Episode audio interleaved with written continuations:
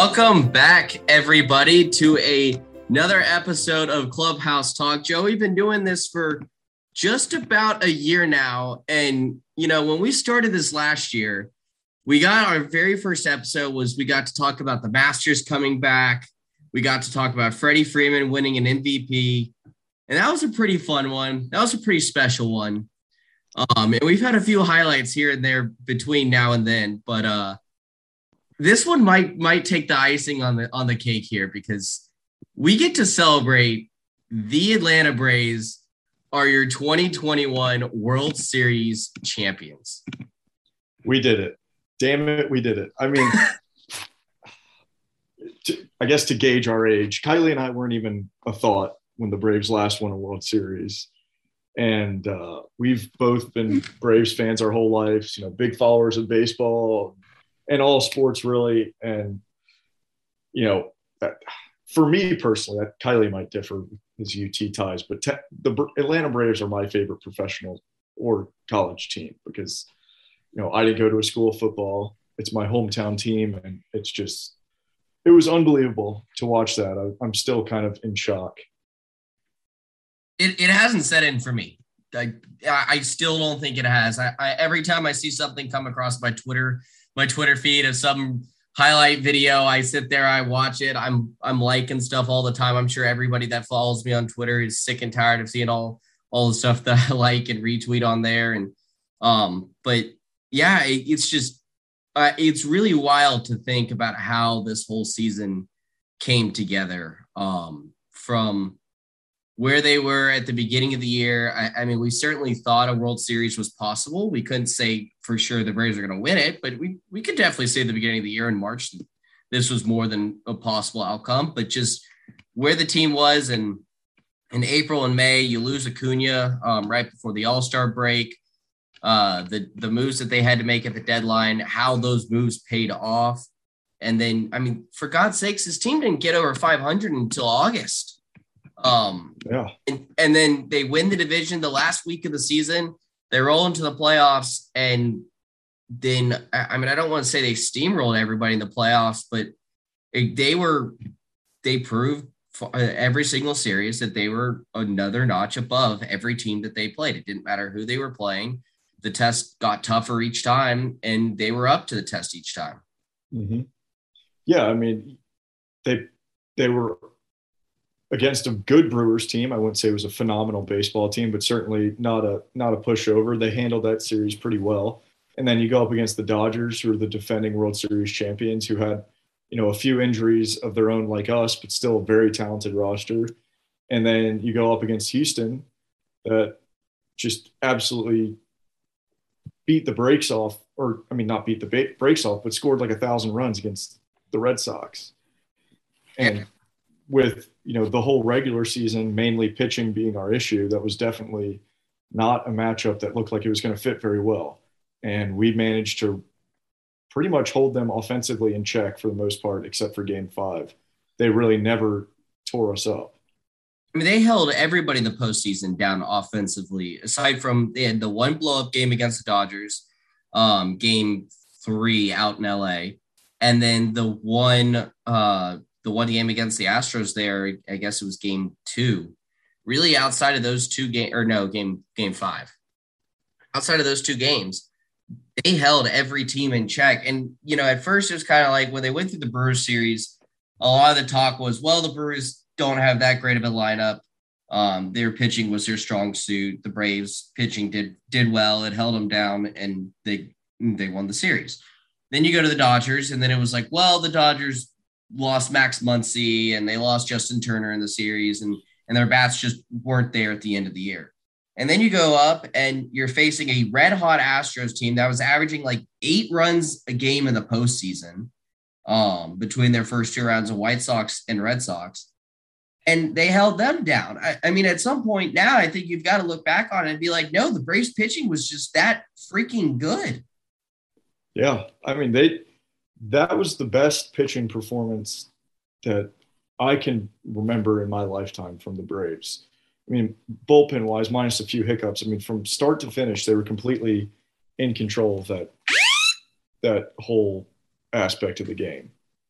I've this reminded me a lot of the 2015 Royals team, where it was like if you got to the sixth inning with a lead, the game was over. I mean, you gave it to that bullpen, and you knew you were going to get Minter, Minter, Matzek, Jackson, Smith, um, the first three in different order, especially uh, or especially Matzek and Jackson. But you knew that if you were down going against those four people, you had a really, really uh, tall climb ahead of you to try and get back in the game. Um, Will Smith didn't give up a single run the entire postseason for all the for all the heartache and all the heart attacks that he gave every Braves fan the entire season. Um, the guy absolutely stoned up and earned every bit of his $13 million this postseason. Uh, just that postseason alone, 100% earned his contract for the year. Yes, I absolutely won't even dispute it. I mean, he was he was phenomenal. I mean, I I we talked about it throughout the whole season. It's like, is this a guy who you trust with the ball in the hand? And he was he was unflappable. I mean, he he didn't get any give up any meaningful hits or any meaningful rallies, like you said, was just completely stone cold up there and was phenomenal. Um, you know, Minter had one bad outing the whole offseason. Um, Matzek, same one bad outing. It wasn't even that bad. And, and they weren't even that just, bad. I mean, it was just yeah. they, they, got hit. And oh, boo-hoo, they got and even when it was, it typically wasn't pretty hard. It really wasn't a hard contact. It was a lot of a lot of soft contact that that got through, which really was um, the detriment to Max Fried in game two of the World Series was another one where it's just soft contact and and balls getting through the infield at, at, the wrong spot where they were, you know, where they weren't shifted. So for the most part, it was they really didn't get hit hard, and nobody was nobody was putting together those long sustaining rallies. The Braves continued to bash homers throughout the postseason, which I think if you start looking at it, um, as much as it's really a, a feast or famine type offense, it's not a bad way to build an offense for a postseason because you're facing the best pitching possible. And it's just really hard to get sustained rallies of singles and doubles and doubles to try and drive in runs where, okay, you get one walk and one mistake, and then you've got a two run lead. So it, it's not a bad way to look at it. And it, it proved to be a really big thing in the World Series. They out homered the Astros, I think nine to two in the six games um, mm-hmm. you could you could clearly tell the difference in it of, of just the momentum the home runs had and just how how they help uh, build the Braves leads every single game. Yeah, and that was kind of the Braves mantra all season. And when they weren't hitting the homers, they weren't winning games, and they they were pretty much all off or all postseason were were able to hit some pretty big timely shots. I mean NLDS game three, Joc hits a rocket. Um, yep. NLCS, Joc hit, you know, hit a rocket to get back in it. Rosario hits another home run. A uh, couple pretty big, meaningful ones there. And then, you know, you get in the World Series, Swanson, Soler back to back home runs. Um, I mean, first at bat of the World Series, Soler hits a home run. Uh, third inning, game six, Soler hits a three run home run. Duvall Grand Slam. Duvall I mean, I know we lost lost the game, but that was still a big moment. I mean, it was just things like that, and they came up with those timely hits time after time again. You really didn't see the Braves squander a lot of those route, a lot of those scoring opportunities. Um, they did a really good job, and that's how you win in the postseason. Is you've got to take advantage of those few opportunities that you're going to get against good pitching. Um, and a lot of people discounted the Braves because of their win total. They were an 88 win team which on paper is not a lot. We said at the beginning of the year that the NL East was going to beat up on each other. I don't think the NL East was just as bad as everybody looked at it. I think that you just had three extremely evenly matched teams with the Phillies, Braves, and Mets, and it led to them beating up on each other and losing losing to each other, getting a lot of two out of three uh, game series, which is just going to pile up those losses throughout the year. They all dealt with injuries throughout the season. Um, but after the All Star break, the Braves were on pace for 105 wins from August 1st to the end of the season. It was 105 pace win team, which nobody really realized. And then they they thought it was such a huge upset when they beat the Dodgers, who okay, they were 106 win team. Braves were right on pace within the last two months of the season, and that's a pretty large sample size there to say that basically going into that, the Braves were the same talent, a talented team that they were. Yeah, they, they absolutely were. And one of the things that irked me, and it didn't get, thank God, as much traction as I thought it was going to get, but the Dodgers injuries with like you know, Dustin May not being there, Max Muncy, Josh Turner, and like listening to that. And if, like the Braves had their injuries too. You know, we're we were missing Mike Soroka the whole season. Ronald Acuna is I would go to bat a top five player in the MLB any day of the week. Easily, and, if not the number one player. Yeah, and and in my opinion, those two guys alone are better than all three of those guys combined. and and so I was just I was bad. And they were Raul Soler, the ended up being the World Series MVP. They didn't have him for the whole. They didn't have him either. Yeah, exactly right. So put that to bed beforehand. But yeah, that was just. Uh, yeah, it was just absolutely. It was wild to see. I, I also don't know if I've ever seen a team get the uh, production out of a trade deadline that the Braves got. Not not just the fact of that they gave up nothing for these players. I, I mean, they could have gone out and gotten a Trea Turner and Max Scherzer, and I don't know if they could have gotten any more impact from those guys than what they ended up getting from Soler, Duvall, Pederson, and Rosario. Every single one of those guys mattered come down the stretch. Every single one of those guys had a huge moment in the postseason. Rosario, NLCS MVP, Soler, uh, World Series MVP. Duvall was was huge in the World Series, mm-hmm. and then you had Joc was was I mean, if there was an NLDS MVP, he would have been that and had some big moments in the LCS. I know he got cold late, but he did he did enough early on to carry them into uh, into the position that they were later on. Yeah, they all played a huge role. I mean, there it, it really couldn't be understated, like how big those four guys were for the success of this team. Because I I don't think we get to the, even the postseason without without them. First of no all, chance. I, I, don't think we and say we did.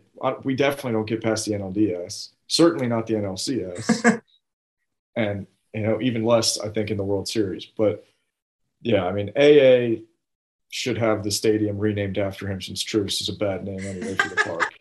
Because that and and you know another cool moment. I was at the parade uh, this past Friday, and AA was one of the first guys to roll through, and everybody just went absolutely nuts. And and normally front office guys for professional sports teams are just not incredibly well liked, but I think everybody who's a Braves fan knows you know, what that guy put. I mean, he put his reputation and everything on the line to go and grab four guys that. I mean, Soler when we picked him up was not playing well for the Royals. He was batting under 200, and so that was a gamble. Rosario was injured, and then, you know, Joc, you kind of knew what you were getting with him. And then Adam Duvall as well was a good pickup. But he really took a gamble on on buying when the team's below 500. Yeah. Uh, it, there were a lot of people that wanted him. A lot of people wanted him. And, and, you know, there would have been really pissed off fans and people wouldn't have liked it. But at the same time, you couldn't have fully blamed him if he gave up without your best player um, being back in the, in the division like they were. If they had gone gone and traded Charlie Morton and a few other people and been like, you know what, this just isn't our year. We're going to play for next year. Um, and really, what it's done now is it's shown that this is we we've always said in baseball that it's hardly ever the team that has the best regular season that wins the postseason.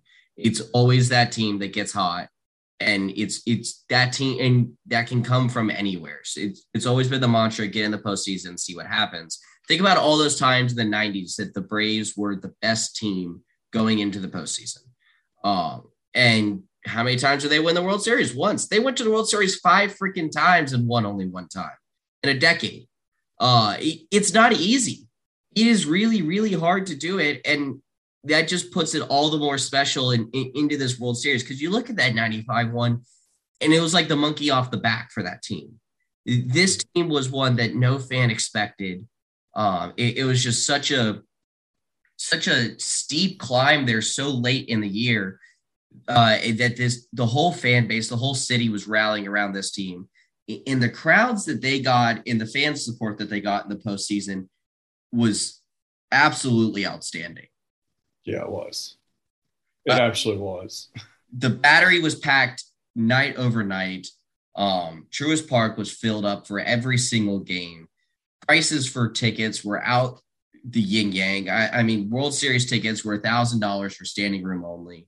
Just some of the stuff that you saw. There were 130,000 people there the day the Braves tried to clinch um, on that Sunday after on that Sunday night in Atlanta, uh, uh, within either in the stadium or in the battery like bar area surrounding the stadium. When the Braves were in Houston, they filled up the whole lower bowl of their of their stadium, about twenty thousand seats, doing a watch party, and even more in the battery again. Yeah, and then they filled up the battery on top of that and partied all night long. And then they had a massive parade, which they filled up almost the whole stadium for. Mm-hmm.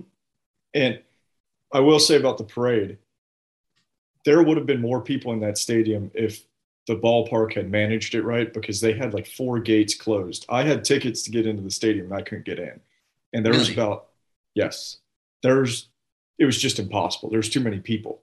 You couldn't get through the gate. I mean, that, that stadium, I am without a shadow of a doubt in my mind would have been at full capacity if they would have let people in earlier or did the presentation later. Wow. Yeah.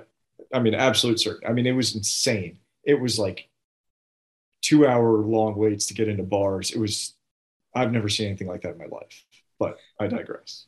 I, I mean, Atlanta fans have kind of always had that that stereotypical attitude of, especially back in the '90s when they got there so many times in the early 2000s. When you win 14 divisions, Atlanta keeps getting stuck with day games for divisional games. Yeah, it kind of sucks in Atlanta to fight traffic, especially when that stadium was downtown. Um, but they've shown up and they've showed out and they've shown why they are one of the best fan bases in baseball and how much they will support a team.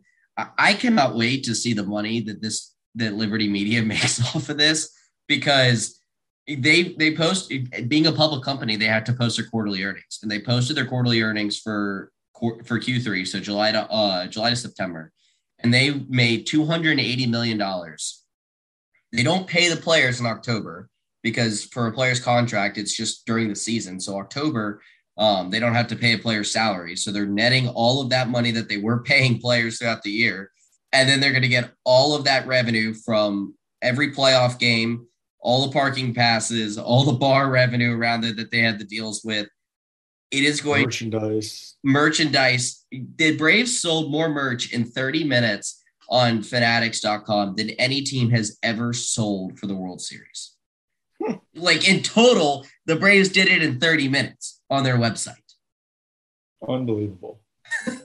it's just it's insane the stuff that he did and all all the different really really cool stories. Obviously, you've got this is Freddie Freeman's contract year.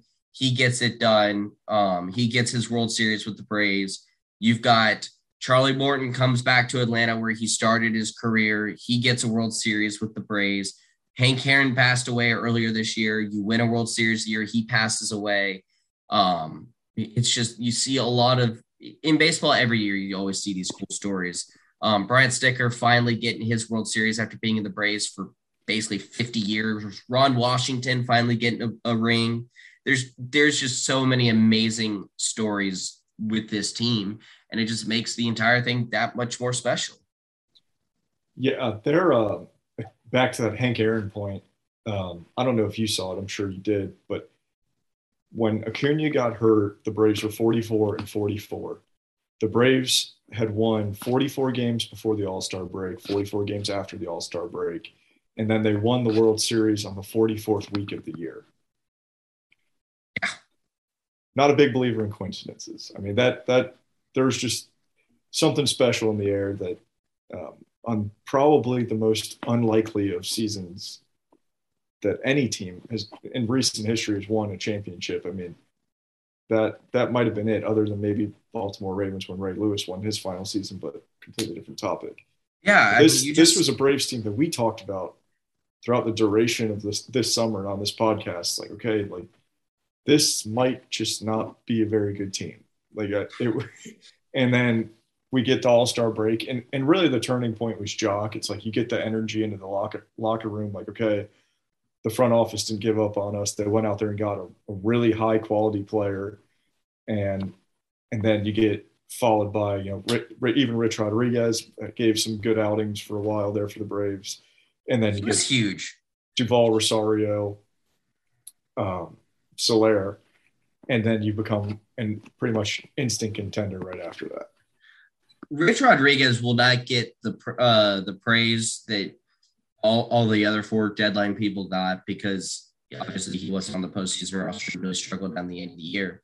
But he allowed that bullpen to become what it did because he came in there and he became that high leverage guy that would bounce around to different innings and let everybody else kind of fall into their place. Will Smith was the closer. Matzek was kind of your eighth inning guy. It, you had Jackson and Matzek go seventh and eighth, just depending upon matchups.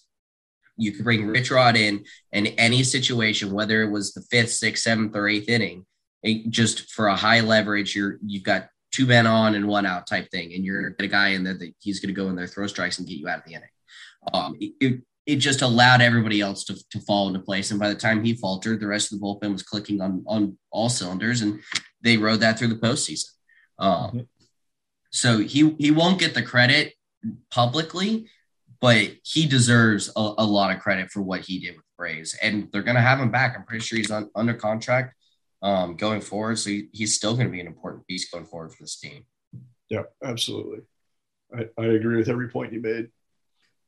Um, Brian Snitker deserves extreme uh, credit for you know sticking to his game plan. He came into the postseason trusting. Think about all season of how many times we wanted Snitker to get rid of Will Smith out of the closer role, uh, mm-hmm. and how many everybody else in Atlanta wanted Will Smith out of the closer role, and he stuck with him the entire year. And, and Will Smith said it after the season, like that that was really big for him. That Brian continued to trust him, and it let him be him, and he found his way, and it clicked for him at the end of the year. Or trusting in the postseason itself of hey, every time you had that lead, didn't matter if if you had Ian Anderson with five no hit innings or you had Max Fried rolling in Game Six. I know the the lead was a little bit bigger, but it, and it was a little bit easier to go to your bullpen. But it was every single time he never he never questioned. He would continue to go to those guys time after time, and they lived up to it, and they answered the they answered the call every single time. Yep, they absolutely did. I, I think one of the other key pieces will be you know, in the loss in game five, how well he managed that game. Because he, he wasn't trying to chase it, you know, when it started to look like it was slipping away. It's like, all right, we're going to throw Drew Smyly in there and just let him eat three and a half innings, which then gives a rest to your big arms for game six when they had the opportunity to close out in Houston. And you have a fresh bullpen in six, and if they needed it in seven. So I thought that was a very veteran, intelligent move where he wasn't trying to force something that wasn't going to be there and just kind of let it unfold and, and kind of play chess a little bit.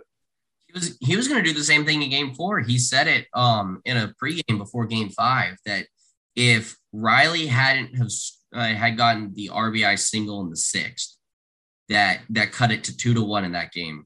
He was going to put uh, Drew Smyly in there in the seventh inning, and then they get the RBI. They put in Jackson, and then they go on to hit. Uh, you have Swanson and Soler's homers in the in the sixth or in the go back to back in the seventh inning.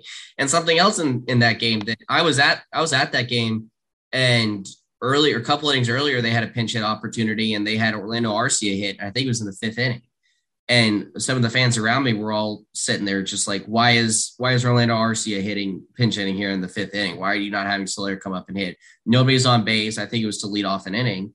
And Snitker made the right call of, hey, this is why you have you leave Soler for a more high leverage at bat. Like either somebody's on base or it's later in the game.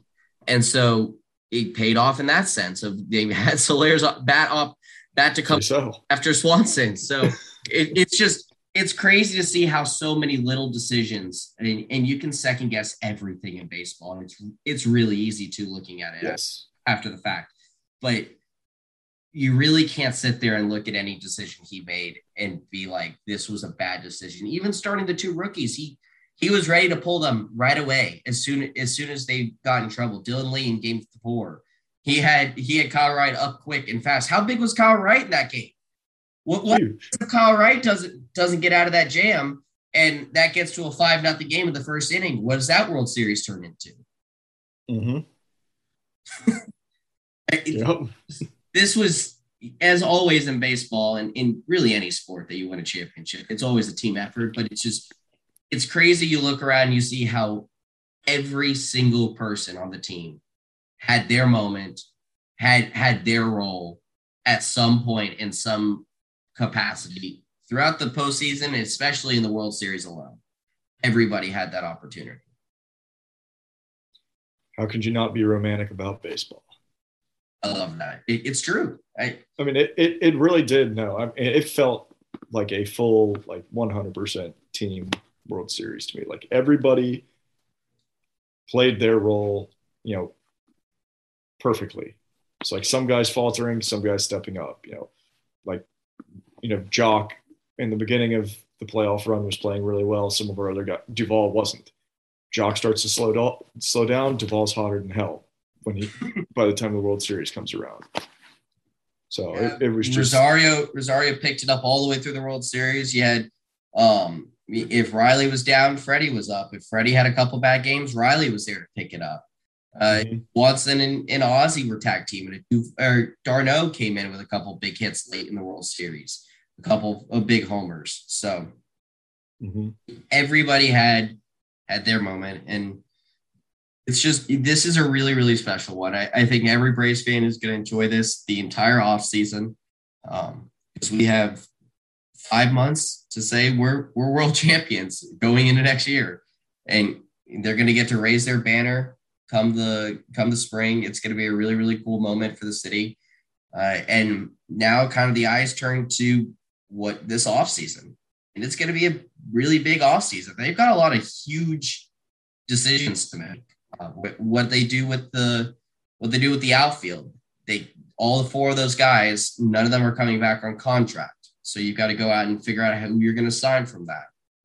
You've got Freddie Freeman is entering free agency. Now I everybody, uh, both sides have said they want to get a deal done.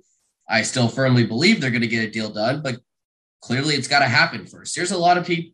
Every team in baseball would take Freddie Freeman, and there's a lot of big money teams that need a first baseman, especially a left-handed one, i.e., the Boston Red Sox and New York Yankees. I was going to say the Yankees have needed a first baseman for the ball.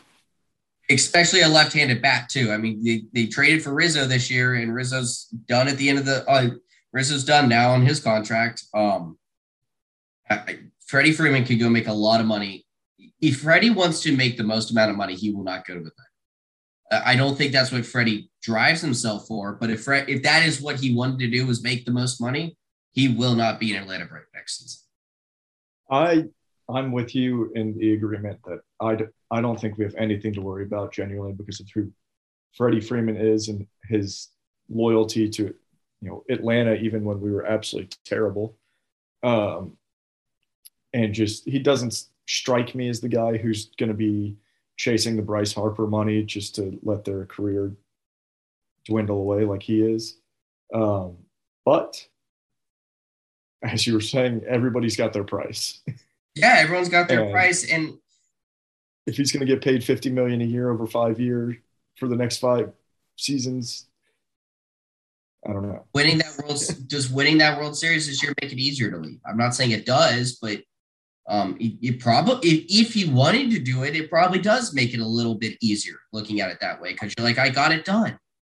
I actually, I think, I think it's almost the other way around, and like my logic had been like the only way Freddie would leave is if it was kind of like a LeBron thing, like okay, I need to leave this team if I want to retire and win a championship. I think that now he's won it in Atlanta, it kind of alleviates some of that pressure of like, am I going to be one of the best players ever to ever win a ring?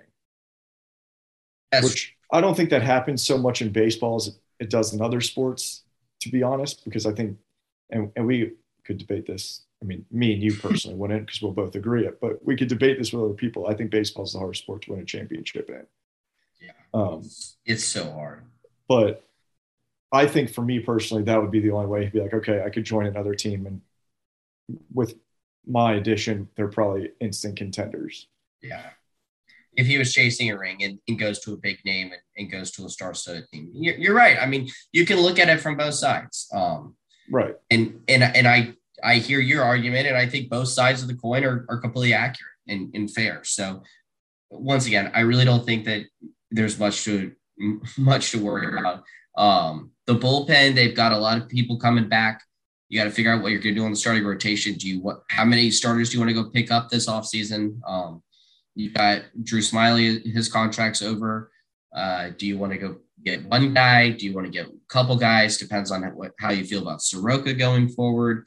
They've got some arbitration guys. Uh, Riley is Super Two uh, arbitration uh, eligible this year, so they've got a lot of decisions to make, and a lot of a lot of interesting paths that can go down. Do they want to?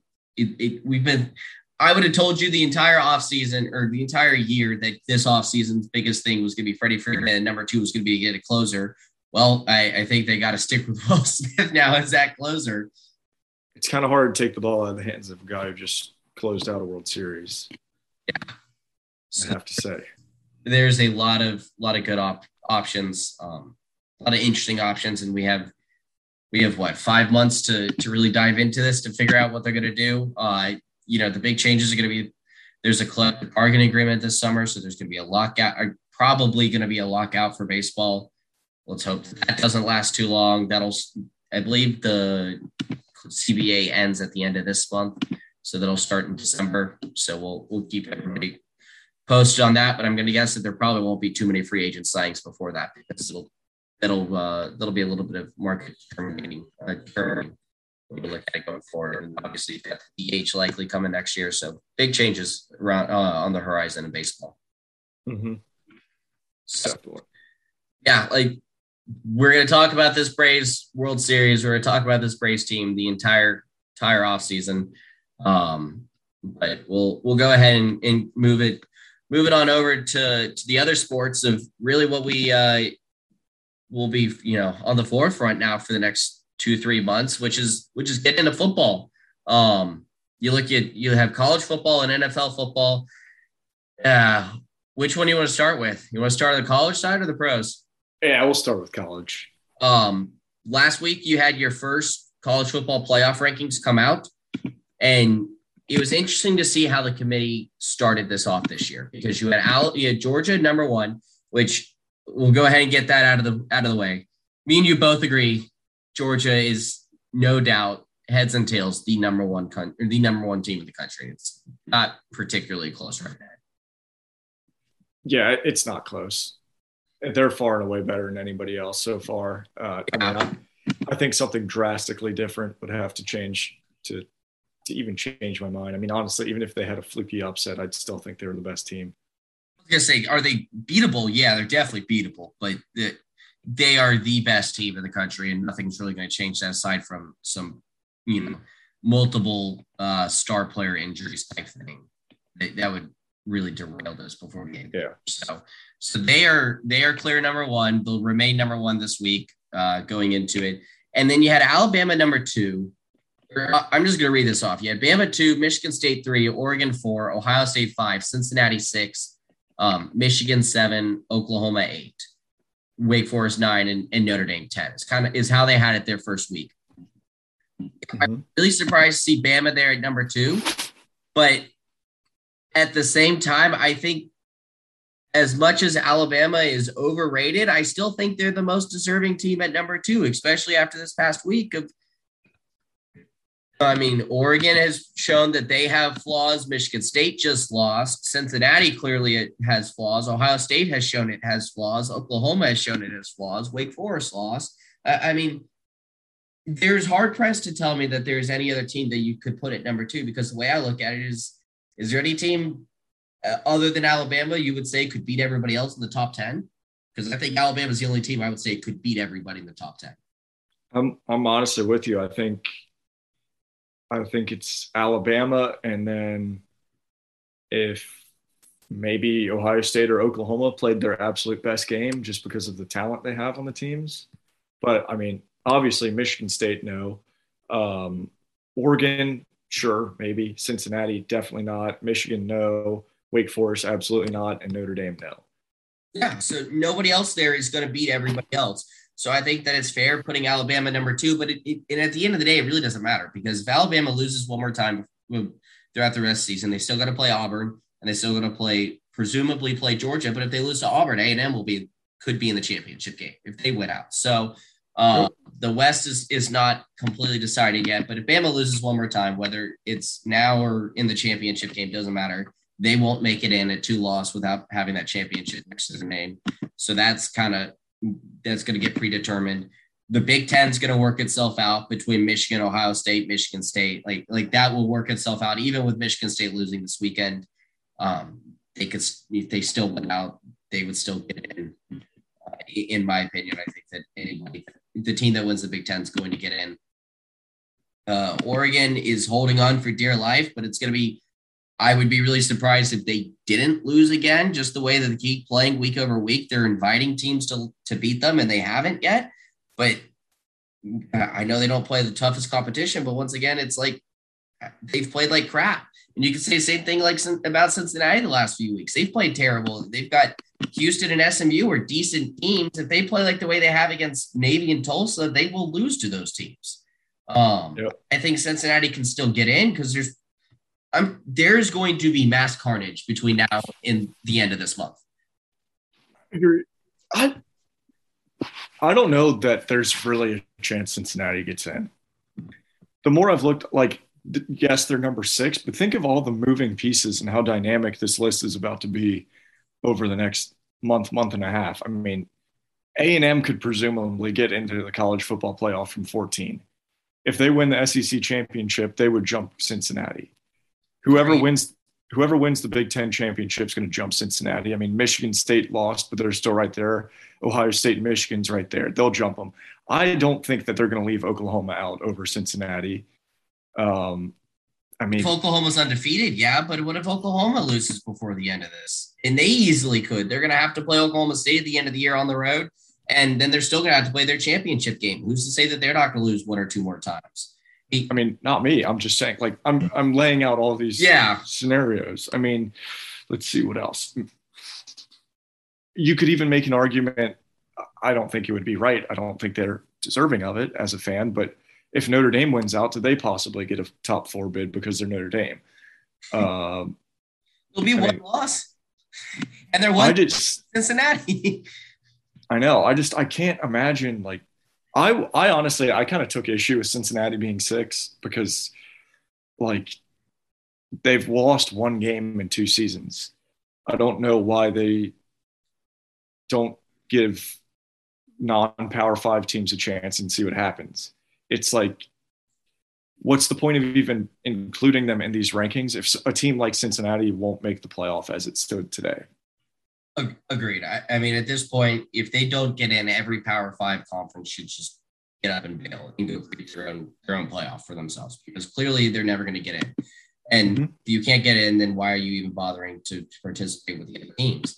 And so I, I do think, and the only reason I say that I do think they get in is purely because I think that there's just going to be mass carnage. Now, the only thing that would really screw it up is if the SEC gets two teams in. If the SEC gets two teams in, Cincinnati is really in a world of hurt. But the way I look at it, I in I see it going forward. I think that the SEC probably only gets one because I'm thinking Georgia's going to beat whoever comes out of the West. Just the way things stand, I think the Big Ten is going to get one team in. I think Oregon's probably going to lose before the end of this. I think uh, Oklahoma's going to lose before the end of this, and then you're going to have a whole lot of one-loss conferences.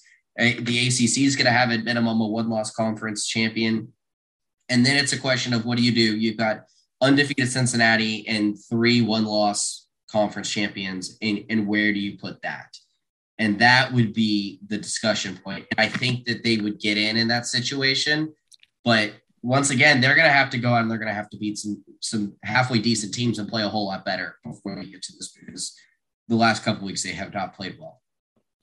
No, they haven't, and I agree with everything you said except one. I think there's going to be two teams of the SEC in this this year. I don't. I think they've positioned it so it's almost impossible, honestly, unless Georgia has a an absolute meltdown. Um, they're going to be in there, and let's say Georgia gets into the SEC championship and they lose to whoever it might be, Alabama, Texas A&M. We've said on this multiple times, hell or high water, the winner of the SEC is going to be in the college football playoff. Hundred percent. So, so even if Alabama falls off the table and Texas A&M wins and they upset Georgia, then you have you know maybe Georgia. Georgia would be I don't know, whatever. Three or four, and A&M yeah. would be in there, hundred percent. Even yeah. at losses, they went they beat Bama and Jordan the same season. Absolutely, you're getting in. Yeah, I just I don't see a scenario where there's not two teams from the SEC in in this without Georgia having some sort of mental breakdown, which I don't even know if it's possible, honestly. They could probably try to lose and still win. I, that is the thing is it, it really will come down to Georgia in terms of you, do do they win the SEC championship? Because if they stumble beforehand or or not it doesn't matter. But if Georgia wins the SEC championship it's one it's one SEC team. If Georgia doesn't win it's two. And then every and then a lot of dominoes fall into place after that. So it's just an absolutely wild year. And another huge topic that's going to come forward is what do you do with Oregon Ohio State? Because I can tell you right now that if you were going to put those two teams on the same field, I'd tell you that, you know, if they're going to play 10 times, Ohio State's a better team. They're going to win more times. Except here's the thing they played this year and Oregon beat them. But who's playing better now? And if you have Ohio State go through and that's their one loss the whole year is Oregon, and Oregon goes through with their one loss being a, a, a, worse loss to a Stanford team, which team gets in in that case? Do you put Oregon or Ohio State in? Because the way they have it set, I would tell you in the way that it's gone in the past, the hotter team, the team that keeps winning those big matchups, is going to leapfrog them. And then it's like, what's the point of playing that game in the first place? They say every year strength of schedule matters, head to head matters and you've got Oregon going to be sitting there with their hands in the air, hands in the air, saying, "What the hell? We beat Ohio State head to head. How are we not in?" And I think that would be justified, honestly. I mean, I that that's the one. Like, I think the college football playoff is fun and it's fascinating, and like it's it's just kind of like exciting, I guess is the word, and confusing. But like some of the stuff is so subjective that you're just like, okay, really, you know, like how is Oklahoma ranked eighth? that that didn't make sense to me. I mean, they're the list kind of goes on and on, but like some of it's so much of this, like I know their their big thing the first couple years they were out there was the eye test, right? Yeah. Like, like whose eyes? Because I, last time I like Condoleezza Rice is was on the college football playoff committee. She's great, fantastic. How does that qualify her being Secretary of State to judge judge football teams? so it, it to me it's just it's it it's maddening. I i really think that personally the college football playoff committee should be full of vegas sports books because those people are the ones they always get it right. They are the ones i think who could really tell you who are the best four teams in the country. And, and if that's what you're going for then that's what you're going to get from vegas. Um but, but you do have all the, and it's always the fact that the fact is that this criteria contradicts itself at times because you could sit there on one side and say this team fits this bullet point, and on the very opposite side you could be like, but this team uh, fulfills this bullet point, and then mm-hmm. it's like, well, which bullet point matters more? And this is the problem with the 14 playoff, but it's also what is the point? I think of the 14 playoff is that we're having these conversations. It's not a flawed system. The system was meant to have debate. This was what they wanted um, they want, yeah, exactly. like this is this is exactly what they want. As much as people hate it, and you know what, they're probably going to get an expanded playoff before this is all said and done with, and we're probably going to go to twelve teams. And the debate's going to be extremely different at twelve teams because instead, but it's really going to be the same because the only difference is you're going to be date uh, instead of debating on who is who's three, who is four. You're going to be debating on who is who's 11, who's 12, and also you're going to be de- debating on seeding a little bit too.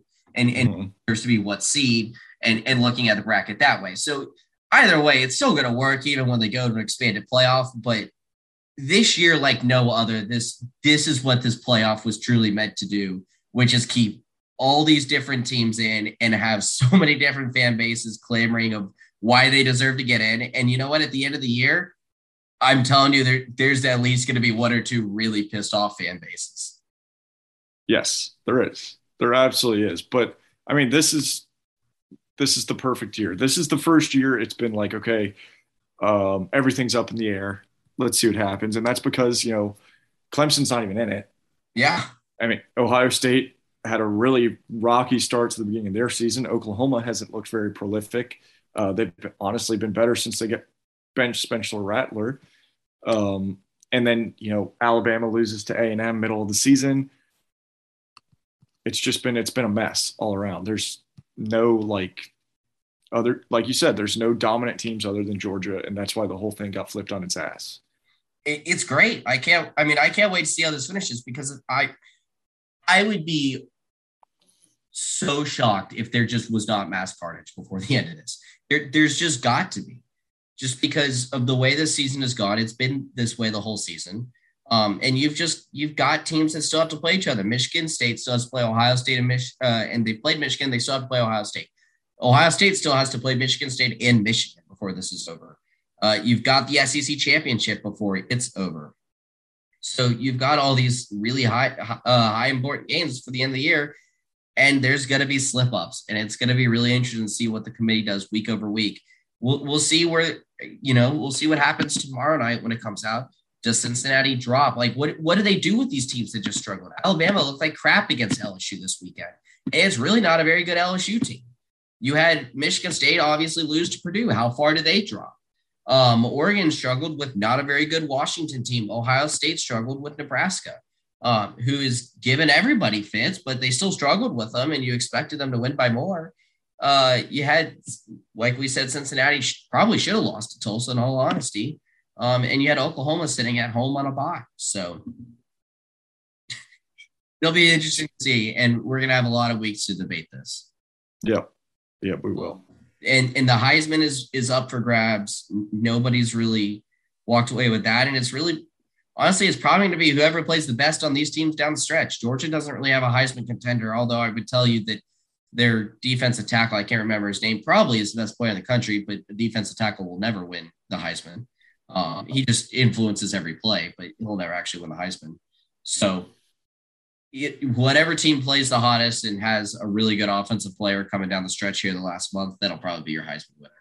Whether it's Bryce Young, um, the running back Michigan State, uh, I, I think CJ Stroud to get himself back into it, etc. Yeah, I mean, honestly, I, I couldn't even venture guess. I, it's like the first year, I, there's nobody that's like sticking out to me. And it's just funny because you look at it and there's a whole lot of similarities this season with the college with college and the pros. You look at the pros and the MVP race in the pros is wide open. And what's even more wide open is the NFL race in general. um, the AFC and the NFC and AFC are both just wide, wide open. Yeah. I mean, it it's like every time somebody points at a team as being the best team, something else happens. Something weird happens to them. You know, like coming into the season, it's like you got the Chiefs, probably your best team. Chiefs suck. Honestly, they suck. They're terrible. They, they they could have lost to a Jordan Love led Packers team yesterday. They should have lost. They got outplayed. Should have lost. Yes. If the Packers didn't have probably one of the worst special teams game I've ever seen in the NFL, they lose. They win that game. Yeah. So there's example. Um, the Bills lost to Jacksonville, who was how how does that happen? How probably unanimous? Yeah, unanimous. How do the Bills team. lose to them? Um, the Bucks have been Bucks have been okay, but the you wouldn't say that like solid. But you wouldn't look at them and be like, "This is the best team in the NFL." No. Um, let's see who else. You had the Rams going into last night before Ram- football, and, and, probably a lot of people would have said that they were the best team, and a lot of people probably would have said Matt Stafford is your is a front runner for the MVP. And the Titans go out there and make make them look like child's play the whole night. Um, absolutely dominated the Rams. Yeah, the Titans start off the year looking terrible, getting blown up by the Cardinals, and then looking like crap against the Jets. And then in the last four weeks, they've gone out and beat the Bills, Chiefs, Colts, and uh, Rams now. It, that not that's not you know some sniff your head at. You've got the the Cardinals who continue to win. They they beat a decent 49ers team yesterday quite handily without Kyler Murray, without DeAndre Hopkins, um, and no JJ Watt anymore. So you've got that team is looking good. The Packers looked really good before Aaron Rodgers got COVID and didn't play yesterday, but they looked really good before that. I will say, if the Packers defense plays like they did yesterday when Aaron comes back, that team's going to be scary that's going to be a very difficult team to beat because, I mean, that was the best their defense has looked in ages. That being said, the Packers have had some demons. Um, but you know, my only concern with the Cardinals is the injury thing. I mean, like if it's kind of like when somebody says they're 100%, they're never really 100%. How much is that hamstring going to bug D Hop the rest of the season? You know, Kyler Murray as well. You don't want to have your two best offensive players kind of banged up the rest of the year, trying to, you know, make a push through the regular season. And then not only that, you know, three playoff games, maybe four at the end of the year. It's just a lot. And then you lose, you know, DeAndre Hopkins or not DeAndre, JJ Watt. So those are three of your best players, or if not three of the best players that are hurt or out for the season. Yeah, the Ravens have looked good at times, have looked mortal at other times. They've had a couple of really huge um, comeback wins. that probably should have lost to the Colts on a Monday Night Football. We're down big to the Vikings yesterday. They came back and won.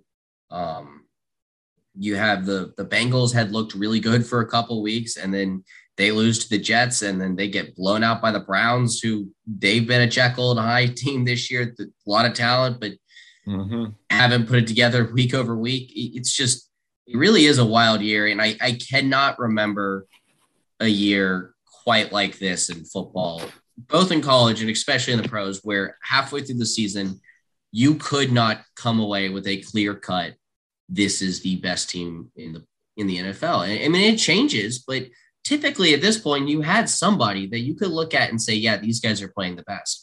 And truly, on a week to week basis, I don't know who's going to beat who.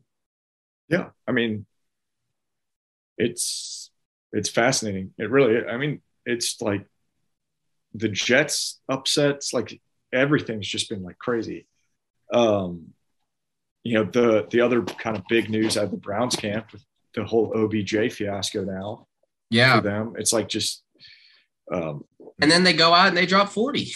yeah. They they take see that that was always my thing. I thought the Browns were better without OBJ last year. And I, I think that's kind of solidified. And it, and it's not because OBJ is not an outstanding player because he isn't. I just don't think he meshed well for whatever reason on the field with with Baker and, and Jarvis Landry because you know Baker and him were supposed to be the best, not best but really good buddies. Jarvis Landry and him go back to their LSU days in college, and now he's out of the picture.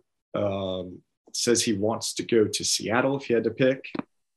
That is intriguing to say the least, because that would be a interesting, pretty ungodly wide receiver corps with Lockett, OBJ, DK. Um, so that would be something to keep your eye on. Uh, saw the Saints are also in the mix to pick him up along with um, the Ravens.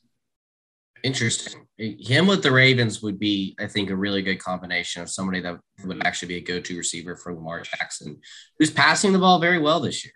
I think that would be a really, really good opportunity for him there. And, uh, you know, I, am not going to try and put that he's going to have this big of an impact, but he could have an Antonio Brown type impact to who he goes to, especially if it was a team like the Ravens, like Antonio Brown had to the Bucs last year. Right? I agree. I think I that think the when they took off. The dude is tremendously talented. The issue I have with him is because of how big his personality is and how much he like he wants to be the star of the show is that he either has to go to a team a that has nobody else on that team, like the Jets or the Texans right now, and he can be like the guy, the star of the show. He's the only one getting asked big questions in press conferences. Or B, he has to go to a team that's got really strong leadership, and frankly, like Seattle or um, you know, like the Saints or the Ravens, where they've got Pete Carroll, um, John Harbaugh, or Sean Payton, who's just not going to put up with it. Yeah. And I think those are the only atmospheres where he succeeds. And I think, you know, Cleveland, Baker's probably, I mean, he Baker is a good leader, but he doesn't have the experience or like the, you know, the rapport to be there and say shut up. You know, yeah. And Kevin Baker's not that commander in chief type of guy. No, he's not Tom Brady who's going to stick a finger in your face and say, "Hey, I'm the guy. You can get out." You know. Yeah. Whereas I, I truthfully, I know Pete Carroll won it. I know John Harbaugh won it. Viking and Sean certainly won it.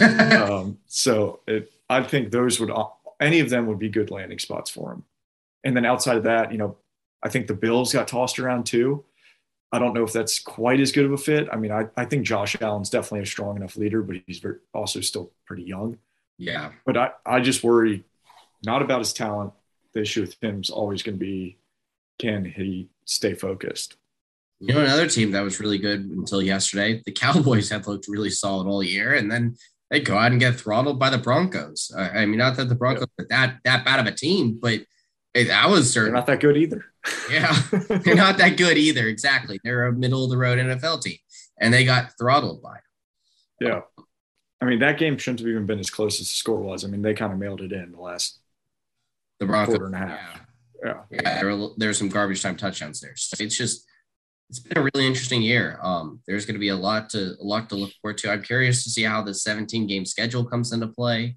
Um, into especially when it looks at the playoff, and you've only got one bye this year. How that'll come into play, looking at the playoffs of how much does that one bye really help that team compared to everybody else? You know, it was a little bit different when you had two because most of the time it seemed like one of those two teams on the bye would get into the Super Bowl, and now it's clearly it's going to be a little bit harder because there's only one, but it's just how much does that extra rest come into play, you know, mm-hmm. which, which, you'll really be able to tell. So, um, yeah, it's it's just wild because I, I would normally sit there and you know normally on these type of podcasts by this time of year we have some we have a couple teams to talk about and you know previewing future matchups and getting really excited about it, but it's like I have no clue what's going to happen on a week to week basis, which is frankly yeah. just as if not way more fun. Yeah, pretty much. I agree. I think it's almost more fun. So, uh, I'm trying to think about what else. You've got college basketball starts tomorrow. I can't even believe it. it I didn't even realize college basketball started tomorrow until earlier today. I was looking at my phone and um, I saw saw somebody said that or saw a tweet about it that games were coming on tomorrow, and I looked up and I was like, shoot, yeah, you've got college football tip or college basketball tip offs tomorrow. So it's about to get you know you lose baseball season, but I guess you bring it right back into into basketball season, which is uh, which is good and well. You got hockey going full blown, NBA is back in full blown, so um, mm-hmm. you, you've got your sports to choose from out there, fans. That's for sure. That is for sure. Um, trying to think of not not too much else has um has really changed um outside of that. So I think at, at that we could kind of leave it. You know, looking at looking into the uh, off season, obviously we'll have uh, have a lot of MLB postseason um, updates, mostly just kind of here and there if there's Braves news, and then clearly recapping our uh, the the college football and NFL slates each week of we start breaking it down into the playoffs for both both of the uh, both of the sports and seeing where uh, teams stand and what what our thoughts are. Yeah, with you. Alrighty. Well, as uh, we left it this way the entire season, so we'll do it. We'll do it one more time because once again, I still can't believe that the Braves are World Series champions. It's just, it's absolutely outstanding. Um, I'll never forget watching it. Uh, I was in a hotel room by myself in San Diego for work, and I still had an absolute blast and everything I could not to get a noise complaint. But it was it was a really good time. Um, but yeah, we'll leave it out there with, with Go Braves. Go Braves.